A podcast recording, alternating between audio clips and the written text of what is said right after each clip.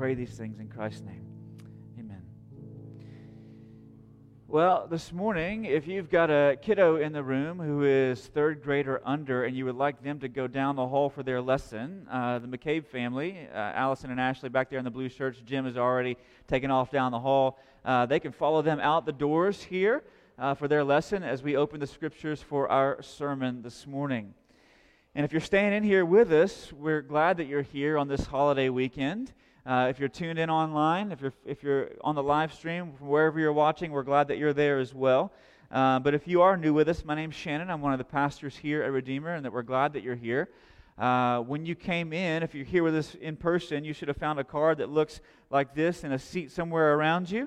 Uh, if you would like some information about Redeemer, feel free to fill that out and you can drop it in the box at the kiosk on your way out today. There's also a place for prayer requests on the back side of that. If, you, if there's things we can pray with you or for you about it, it'd be our honor to do that. Uh, if you're online or in person and would like to submit that electronically, you can just scan the QR code on the backs of the chairs in front of you or go to redeemerrc.com. And on the homepage, there's a place to fill out that same information and drop prayer requests as well so we can pray with you and answer any questions that you might have. If you got a Bible with you this morning, wherever you are, uh, I want to invite you to turn with me uh, to Psalm 34. Psalm 34 is our text this morning. I'm going to read it for our hearing, and it's going to be on the screen behind me if you don't have a copy in front of you, so that you're able to follow along there as well. Psalm 34, we'll pick up in verse 1 and read the entire psalm together. Psalm 34, verse 1, David writes, I will bless the Lord at all times. His praise shall continually be in my mouth. My soul makes its boast in the Lord. Let the humble hear and be glad. Oh, magnify the Lord with me, and let us exalt his name together. I sought the Lord, and he answered me and delivered me from all my fears. Those who look to him are radiant, and their faces shall never be ashamed. This poor man cried, and the Lord heard him and saved him out of all his troubles. The angel of the Lord encamps around those who fear him and delivers them. Oh, taste and see that the Lord is good. Blessed is the man who takes refuge in him. Oh, fear the Lord, you his saints. For those who fear him have no lack. The young lions suffer want and hunger, but those who seek the Lord lack no good thing. Come, O children, listen to me. I will teach you the fear of the Lord. What man is there who desires life and loves many days, that he may see good? Keep your tongue from evil and your lips from speaking deceit. Turn away from evil and do good. Seek peace and pursue it. The eyes of the Lord are toward the righteous and he hears his ears toward their cry. The face of the Lord is against those who do evil, to cut off the memory of them from the face of the earth. When the righteous cry for help, the Lord hears and delivers them out of all their troubles. The Lord is near to the brokenhearted and saves the crushed in spirit. Many are the afflictions of the righteous, but the Lord delivers him out of them all. He keeps all his bones, not one of them is broken. Affliction will slay the wicked, and those who hate the righteous will be condemned. The Lord redeems the life of his servants. None of those who take refuge in him will be condemned. This is God's word. I learned early on in life in like science classes in third, fourth, fifth grade that there was two ways that you can magnify something. You can magnify something by looking at it through the lens of a microscope.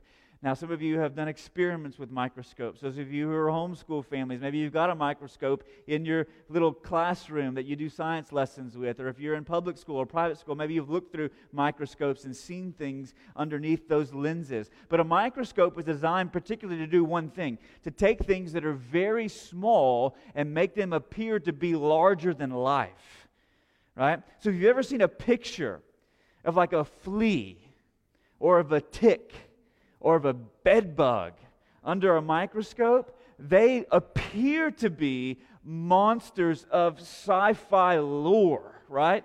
Okay, and so if you ever see a picture of a bed bug under a microscope, you will never sleep on a hotel room bed ever again for the rest of your life. or a camp bed for that matter, okay? Those things are grotesque. Like they could eat your whole body with one bite. All right? So they take things that are very small, make them appear to be larger than life. That's what a microscope does. But a telescope does something very different. I remember when my kids were younger buying them a telescope. Now, it was a very cheap telescope that might have seen the Fate water tower from our backyard, okay?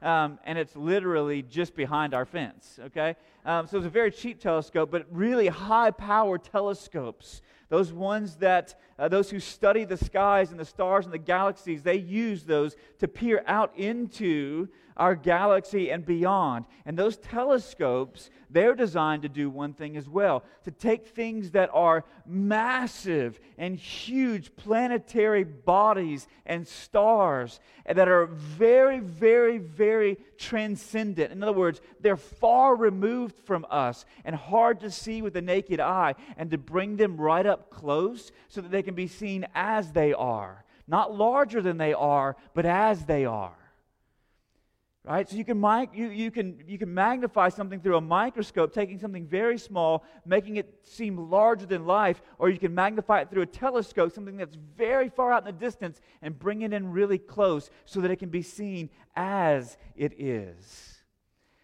And listen church you might be able to frame up all human life all human interactions and all human experiences by looking through one of those two lenses when you, the microscope, for instance, so much of human life in a fallen world is spent looking at ourselves through a microscope. We're constantly inhaling. That's the title of the series, Exhale, right? Learning to exhale theology in the midst of a fallen reality. But in a fallen world, we're constantly inhaling the magnification of self. Day after day after day. We live in what might be known on the street as a you do you, boo boo, right, type of culture. Okay? Right? It's all about self. As a result, the modern self was made into something that it was never created by God to be, and that is a monster at times. Think of all the damage that has been done and is currently being done in the world because people are looking at themselves through the microscope, magnifying the self. Listen, the most vicious dictators and warlords in human history were magnifying themselves under a microscope. As a result, you saw wars and genocides and ethnic cleansings across the globe. You think about slave traders and sex traffickers. What are they doing? Magnifying themselves under the lens of the microscope. You had the carnage of the transatlantic slave trade and chattel slavery in the United States, along with modern day sex slaves who are often young girls who are being sold to the highest bidder to gratify the perverse and demented desires of those who purchase them. It's the magnification of self. Like many of you this morning may have gotten even an Amber Alert this morning about a child abduction across the lake in Garland, like I did. It's the microscope. Right? You, you think about abortion. Much of the conversation around abortion rights over the last 50 years has been put about putting the self under the microscope and magnifying the wants and desires of the human heart race relations. Those conversations often devolve at times. They break down because a person or a group of people are magnifying self under the microscope and cannot see through the lens of another person or live in their shoes. So you're like, oh, those are big things, right? What about let's get let's get a little closer to home. Friendships. Uh oh.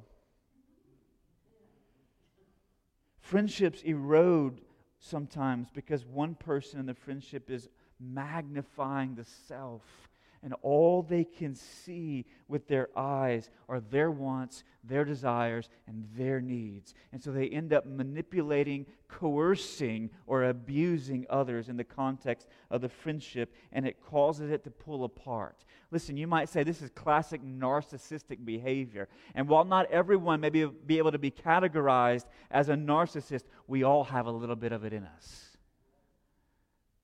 Because we're all prone to self magnification. What about in families? At the root of abuse and neglect and betrayal is the, is the magnification of the self. Like, I'm more important than you. What I want is more important than what my child needs. It's neglect. That me being in power, having control and authority in the home, and no one can question it, that kind of abuse is all about self. Betrayal in the context of a marriage, adultery in the context of marriage is all about self, the magnification of self. Even, listen, the ongoing petty arguments that you have in marriage that doesn't ever seem to find resolution is all because one person or both people are magnifying self. We're constantly inhaling this. It's the experience of our reality. And if we're going to respond to it, we have to learn to exhale the magnification of God. Because that's what we need to see through the telescope, not the microscope. See, the Bible constantly calls us to see ourselves not as larger than life, right? But to see God as He is in his person, in his power, in his presence, to see God in his holiness, in his love, and in his justice, to see God in his mercy, and in his grace, and in his forgiveness, to see God in his aseity. Like, what does that mean, right? Your grandmama might have said this way. She may not have had the theological language, but she might have said, listen, God is God all by himself, and he don't need nobody else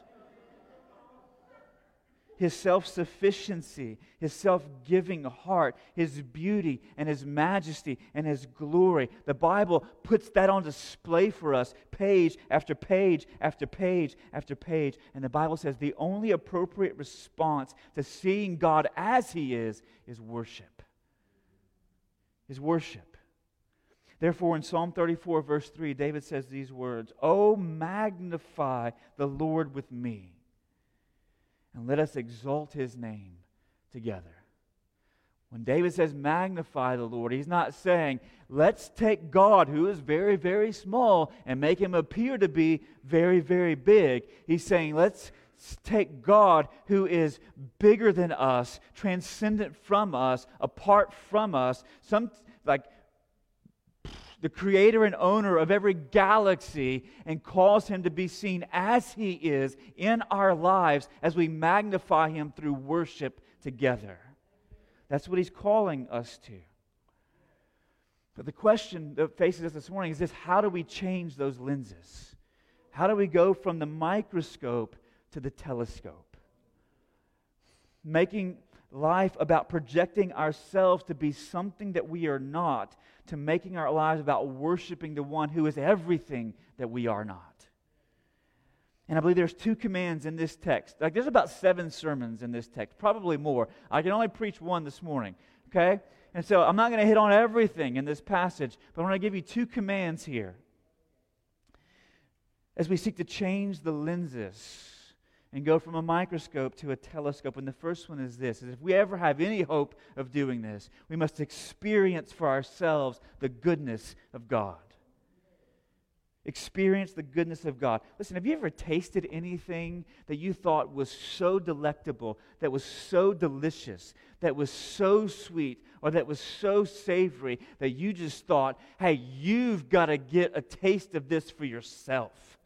You ever been there before? Like gone to that restaurant that everyone's been raving about. And so they're posting reviews about the chicken fried steak and the gravy, okay? Or they're posting reviews about the steak and how it, you cut it with a butter knife and it just melts in your mouth, right? They're posting reviews about all these things, about the food that is so delicious. And they say, you've got to go for yourself because you've got to taste this.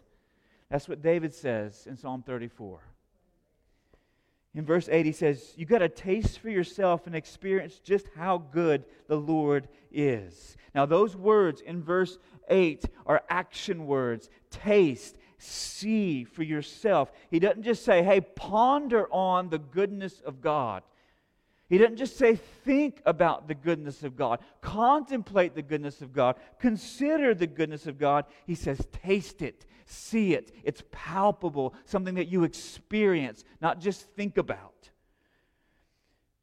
You've got to taste it and see it for yourself, David says. And he doesn't just say this out of thin air. Okay? He's not just pontificating in some abstract reality. He's thinking about very concrete experiences that he himself has had with God.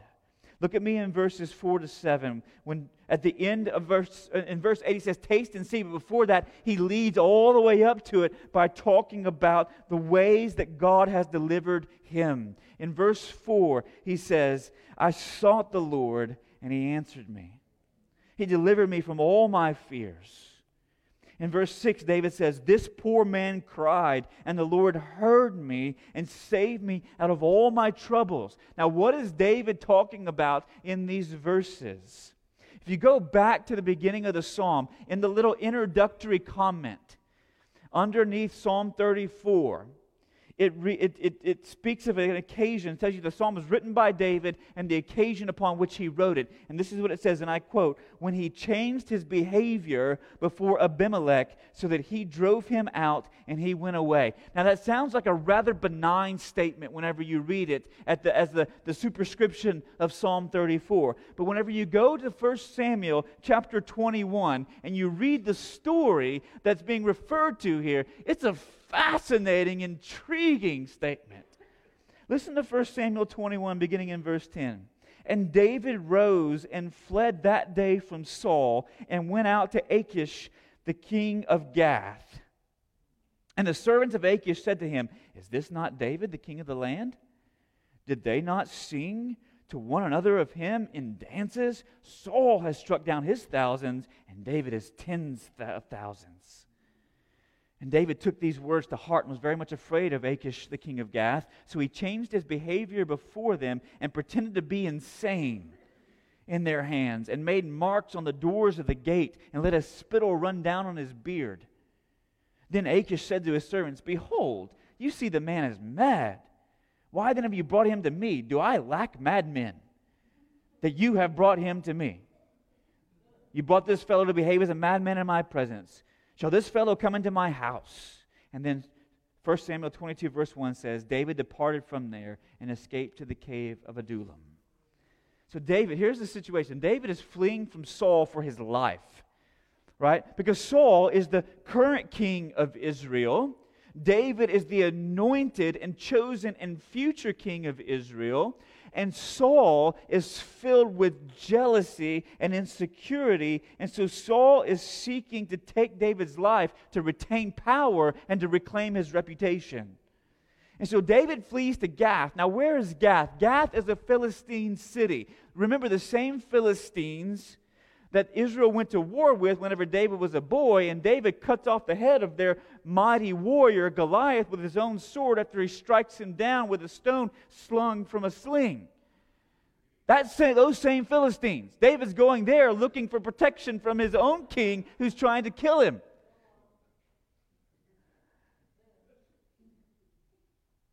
And whenever he gets there, the king's servant says, Hey, isn't this the guy? Isn't this the anointed king?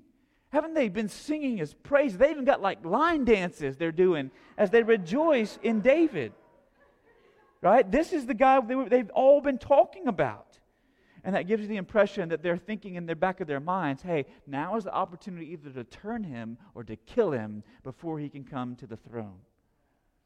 So David decides to pretend like he has lost his marbles. He starts making all these marks on the gate, just standing there. You can imagine him just day after day making these and spittle just running down his beard right? Just unkempt and just just acting out of his mind. So they bring him in before the king of gath and he says listen this dude has cracked under all the pressure.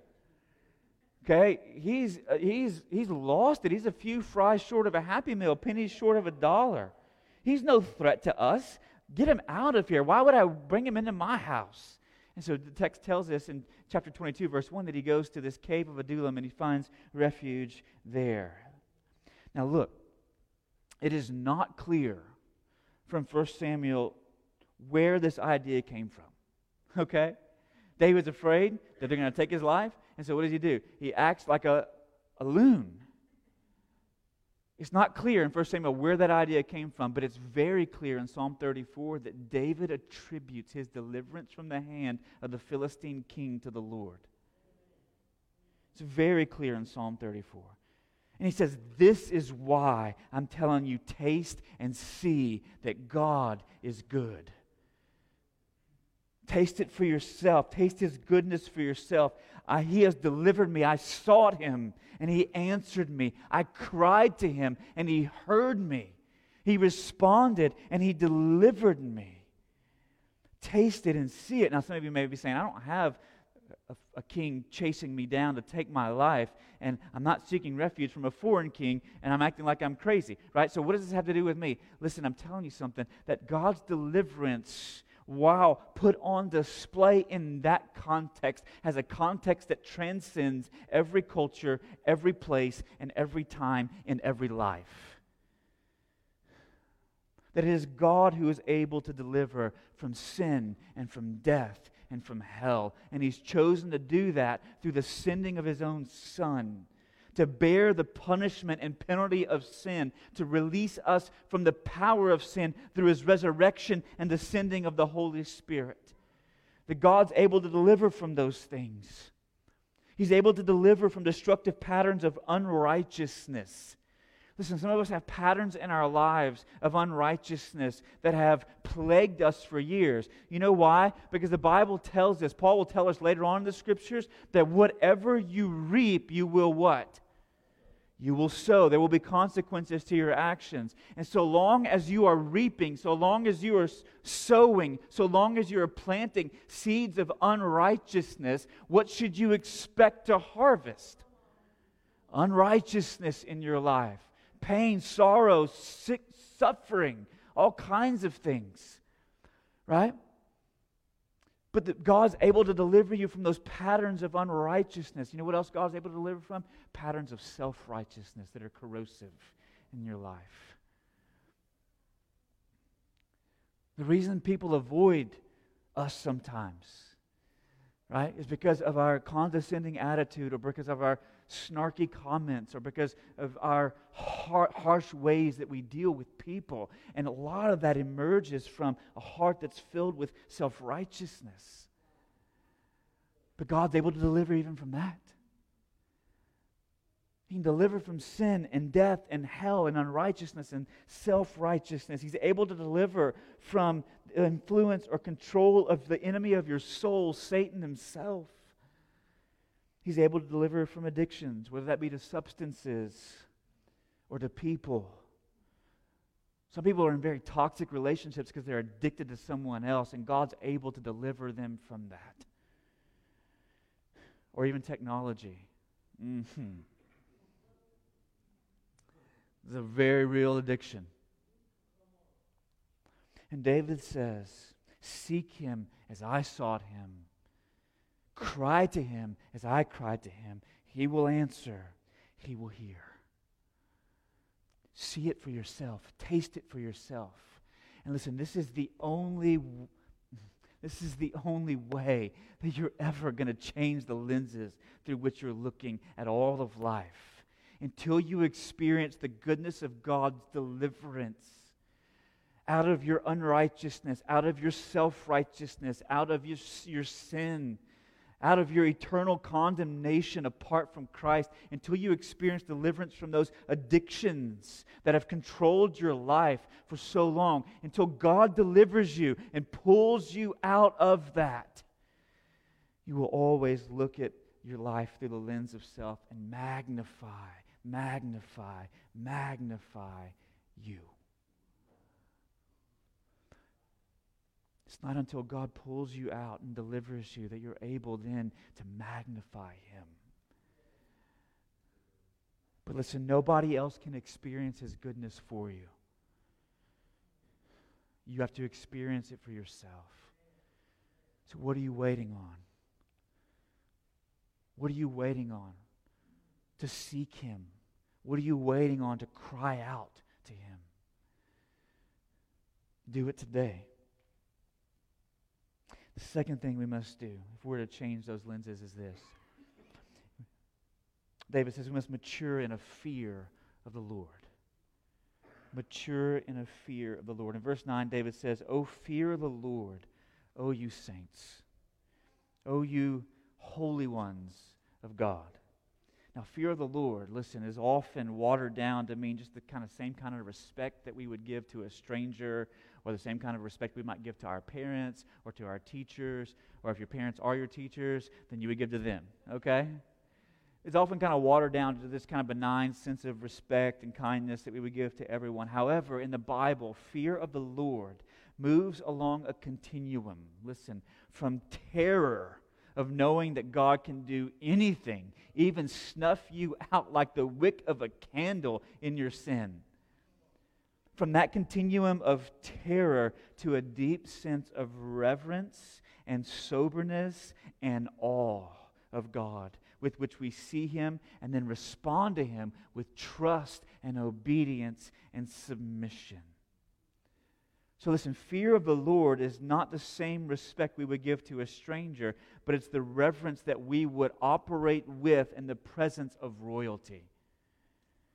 Listen, uh, earlier, back, back in May, earlier this year, I had a chance to travel to London uh, to do some partnership development with one of our mission partners, with Latitude GLC. Um, and while we were there, we were going to meet with one of the church partners that we were looking to establish a relationship with. And we were driving down one of the major thoroughfares there from London into the countryside. And I saw this exit on the thoroughfare to Windsor Castle.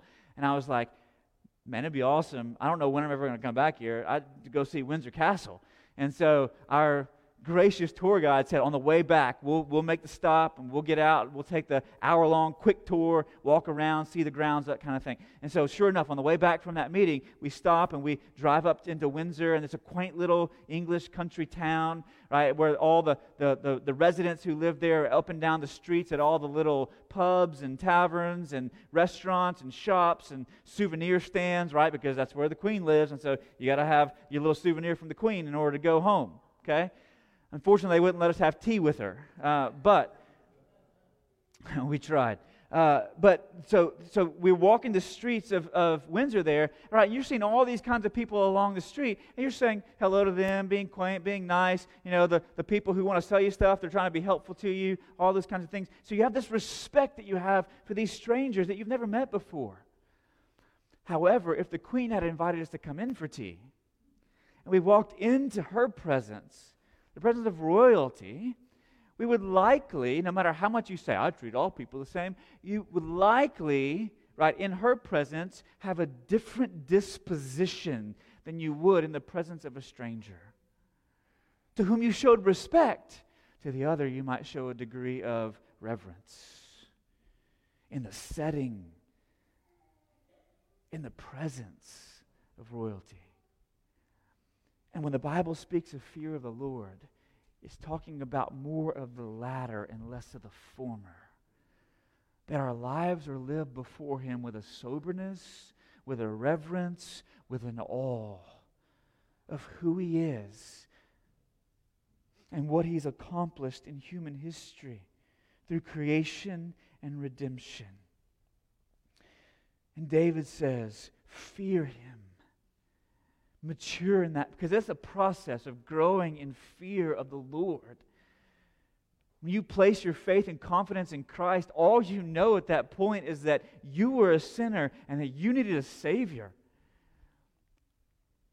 And that God wrecks your life with that reality. But as you grow and mature, what you begin to recognize, right, is that your sin goes a lot deeper than the things that you could see on the surface. That's why I've said it oftentimes is that the older you grow and the more, the longer you walk with the Lord, the more of a sinner you realize you are. Because it's no longer just about the outside of the plate and cup that are now become clean, but you begin to see the motivations of the heart and the desires that lie there, why you're doing what you were doing, and why now you're doing what you are doing, even though it looks a little bit different. Sometimes it's still the same manifestation of the inclination of the heart that was there before. You begin to see those things.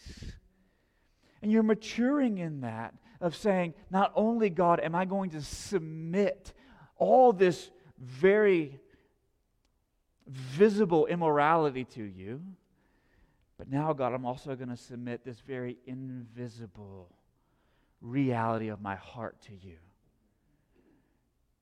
and live in reverence and awe before you. That's what David's talking about this maturity in the fear of the Lord. And David doesn't just stop with abstractions, he gives us some handles to put on this. He does it in verses 11 to 14. He says this He says, Come, O children, listen to me. I will teach you the fear of the Lord. What man is there who desires life and loves many days that he may see good? In other words, if you want to know how to live a life that is full, if you want to know how to live a life that is pleasing and pleasant, he says, these two things is what he boils it down to. He says, Speak like you fear the Lord and live like you fear the Lord. In your words and in your deeds and what comes out of your mouth and what you do with your hands, with your life. Speak like you fear the Lord. Keep your tongue from evil and your lips from speaking deceit, is what he says in verse 13. See, sins of the tongue reflect the condition of the heart. Jesus will tell us in the New Testament. So let your words communicate that your heart has a fear, awe, and reverence, soberness, and submission before God. And listen, you want to get real practical this morning. Magnify God in your marriage by the way you speak to your spouse, by the way you speak about your spouse to others. Some of you are like, you quit preaching and started meddling. right? But this is this is the reality. You magnify God, magnify the Lord in your marriage by words of kindness and gentleness. And when correction is needed, because listen, I need a lot of it. My wife will tell you, okay?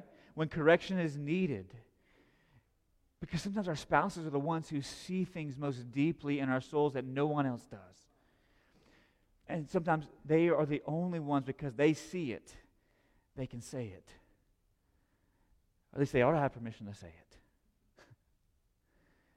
but listen, when you say it, do you say it with an air of superiority? Or do you say it with an air of humility and love because you want to see not they, because you want to see not just your life become easier, but to see them become more holy? What's the motivation that drives it? So speak like you fear the Lord and act like you fear the Lord. He says in verse 14, Turn away from evil and do good, seek peace and pursue it. See, it's not enough to just stop doing bad things, David says, right? You're not just this, this perpetual neutral person right? But there is now an engine in you that ought to be driving from this fear that you tasted of God's goodness and His deliverance. Now you fear Him as you put feet, one foot in front of the other, to walk with Him all the days of your life.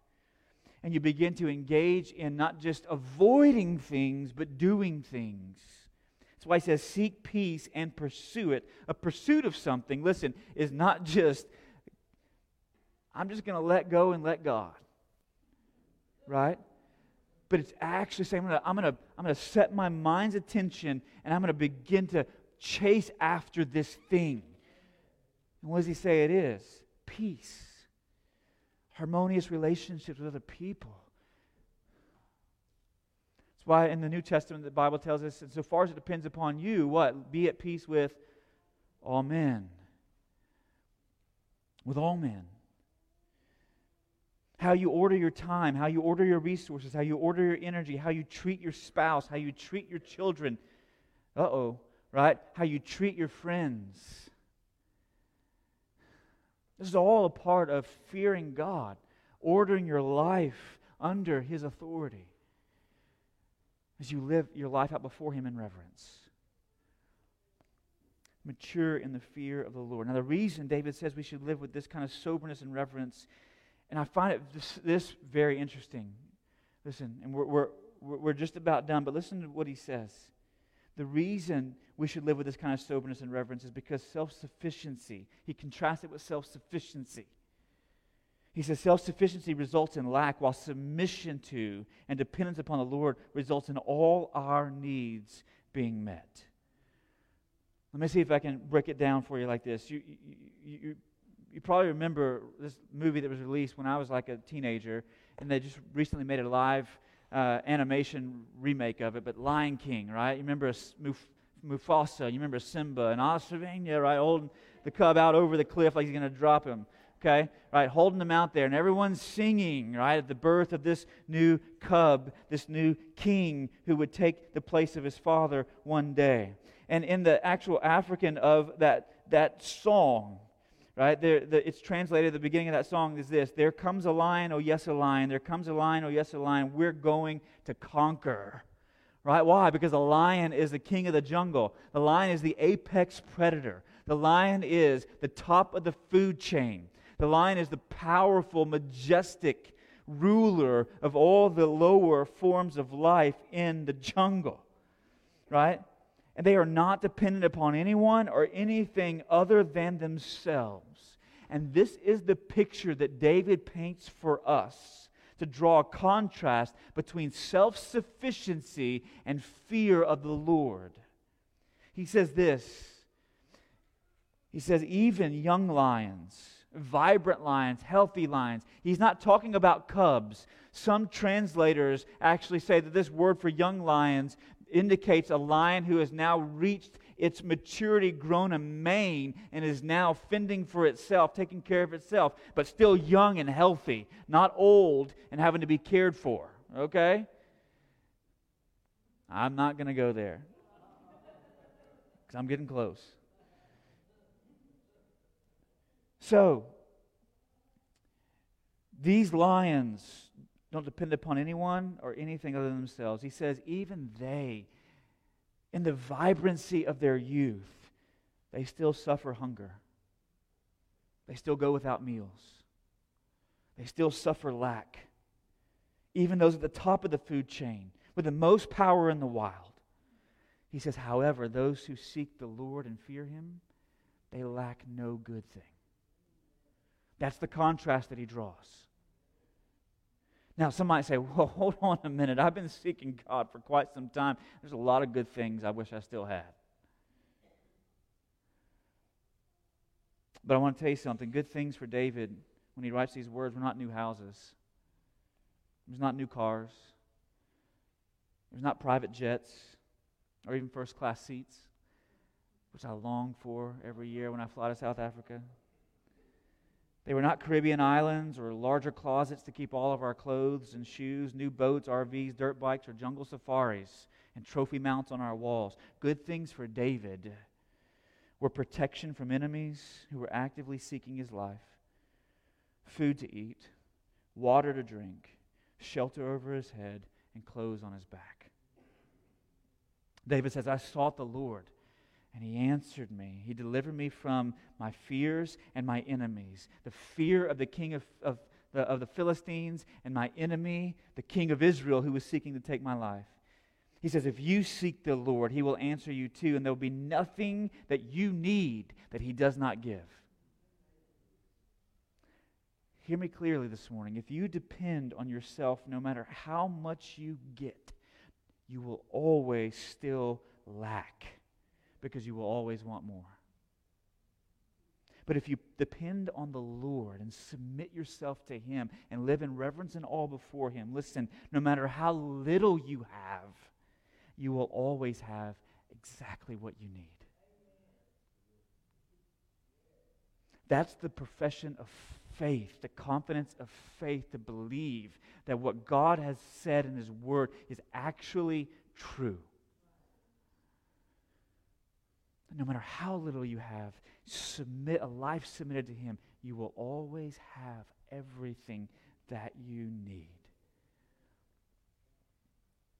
Because He makes promises later on in verses 19 and following. Many are the afflictions of the righteous, but the Lord delivers him out of them all. He keeps all his bones, not one of them is broken. Affliction will slay the wicked And those who hate the righteous will be condemned. The Lord redeems the life of his servants. None of those who take refuge in him will be condemned. Even earlier in the text, he makes these declarations. Verse 15 The eyes of the Lord are toward the righteous, and his ears toward their cry. The face of the Lord is against those who do evil, to cut off the memory of them from the earth. When the righteous cry for help, the Lord hears and delivers them out of all their troubles. The Lord is near to the brokenhearted and saves the crushed spirit. There's a contrast again drawn in verses 19 and 20. Many are the afflictions of the righteous. He doesn't say the righteous are going to have no afflictions. In fact, he says you're going to have a lot of them. You're going to have a lot of them. But he says God's going to be faithful to deliver you through them all. And then he says in verse 19, afflictions will slay the wicked. You see that? Both the righteous and the wicked are going to have afflictions. The righteous, those who put their confidence in God, those who submit their lives to Him and live a life of reverence before Him, who fear Him, live in awe of Him with their words and with their deeds.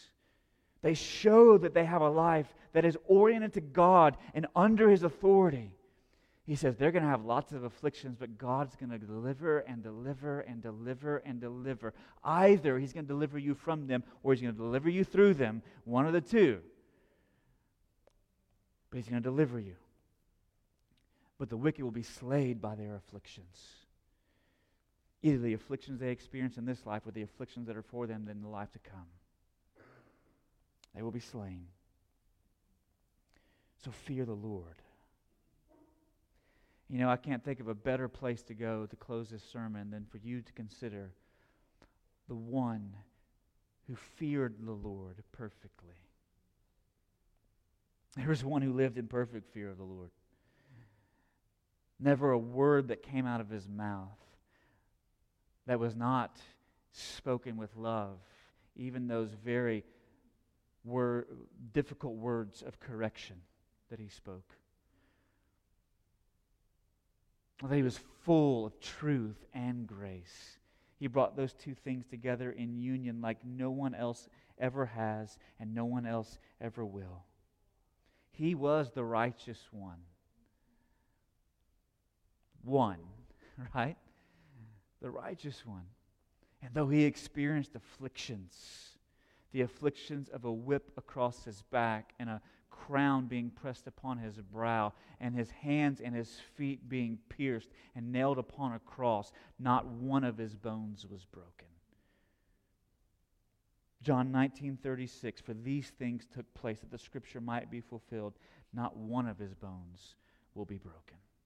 Where did that come from? Psalm 34.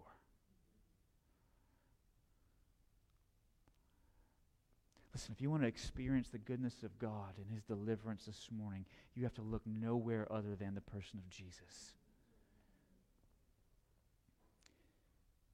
Trust in Him. And if you want to see what it looks like to live in fear of the Lord, you have to look nowhere other than the person of Jesus. He is our substitute and our Savior and our example the one who did what we could not do and bore what we should have bore and then but also showed us what it looks like to live in submission and obedience to the father's will at every step. Look to him church. We're inhaling the magnification of self. Exhale the magnification of god. Let's pray together. Father today we're thankful for jesus we're thankful for his work on our behalf, that he indeed was the one who was righteous. He was righteous in our place. And though his afflictions slayed him, which would seem to contradict the truth of this passage that we just looked at, God, you delivered him through them, through the resurrection, never to die again. And Father, your promise in your words that you would do the same for all who trust in you. Father, if there's anyone in this room this morning or under the sound of my voice who has not yet experienced, tasted, and seen for themselves your goodness, I pray that they would.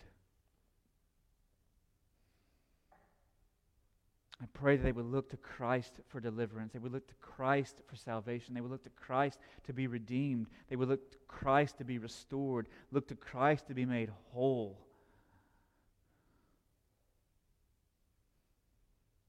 And know that if they would cry to you, if they would seek you, you will answer, you will hear them. May they not waste any more time. May they seek you today and cry out to you today. And may you deliver and save.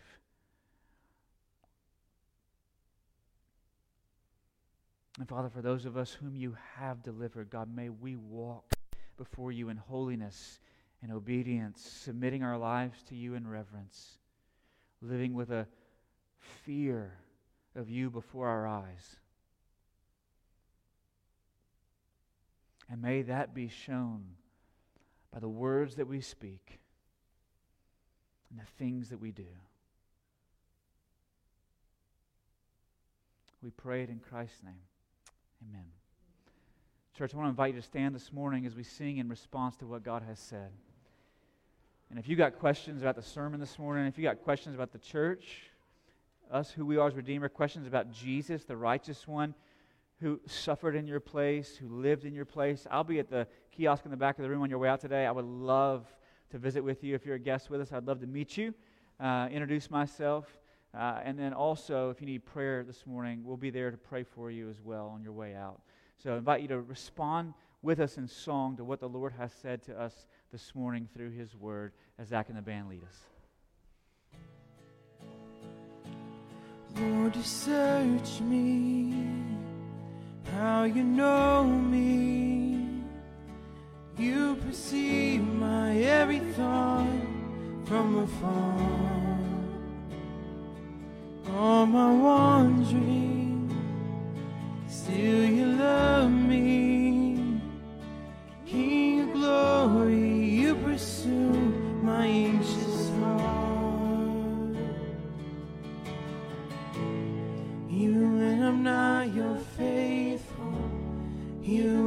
I your truth once, even when I'm lost, you won't let me go. When my heart was dry, your grace flows. No matter where I run, I'm not far from home. Yeah, I may be weak, but you're able. Even when I'm not, you're faithful.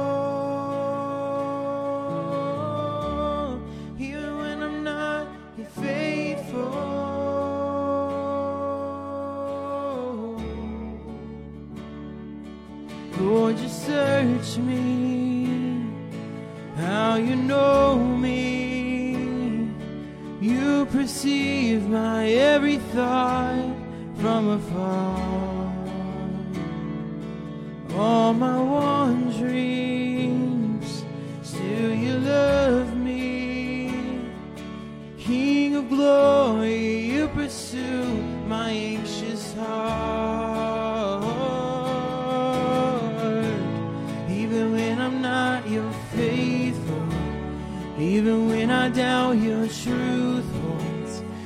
even when I'm lost, you won't let me go.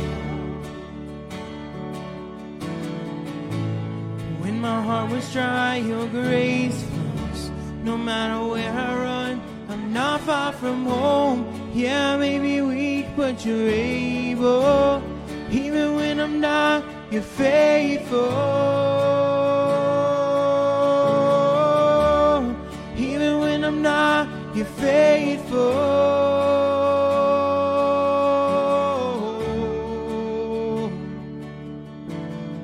Where can I go from your spirit? Where can I hide from your face? Where can I flee from your presence? Where would I go?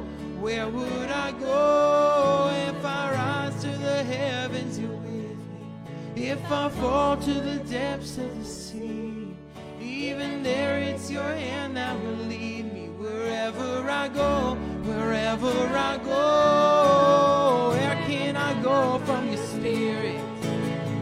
can I hide from your face? Where can I flee from your presence? Where would I go? Where would I go if I rise to the heavens with me? If I fall to the depths of the sea, even there is your hand that will lead me wherever I go, wherever I go. Even when I'm not your when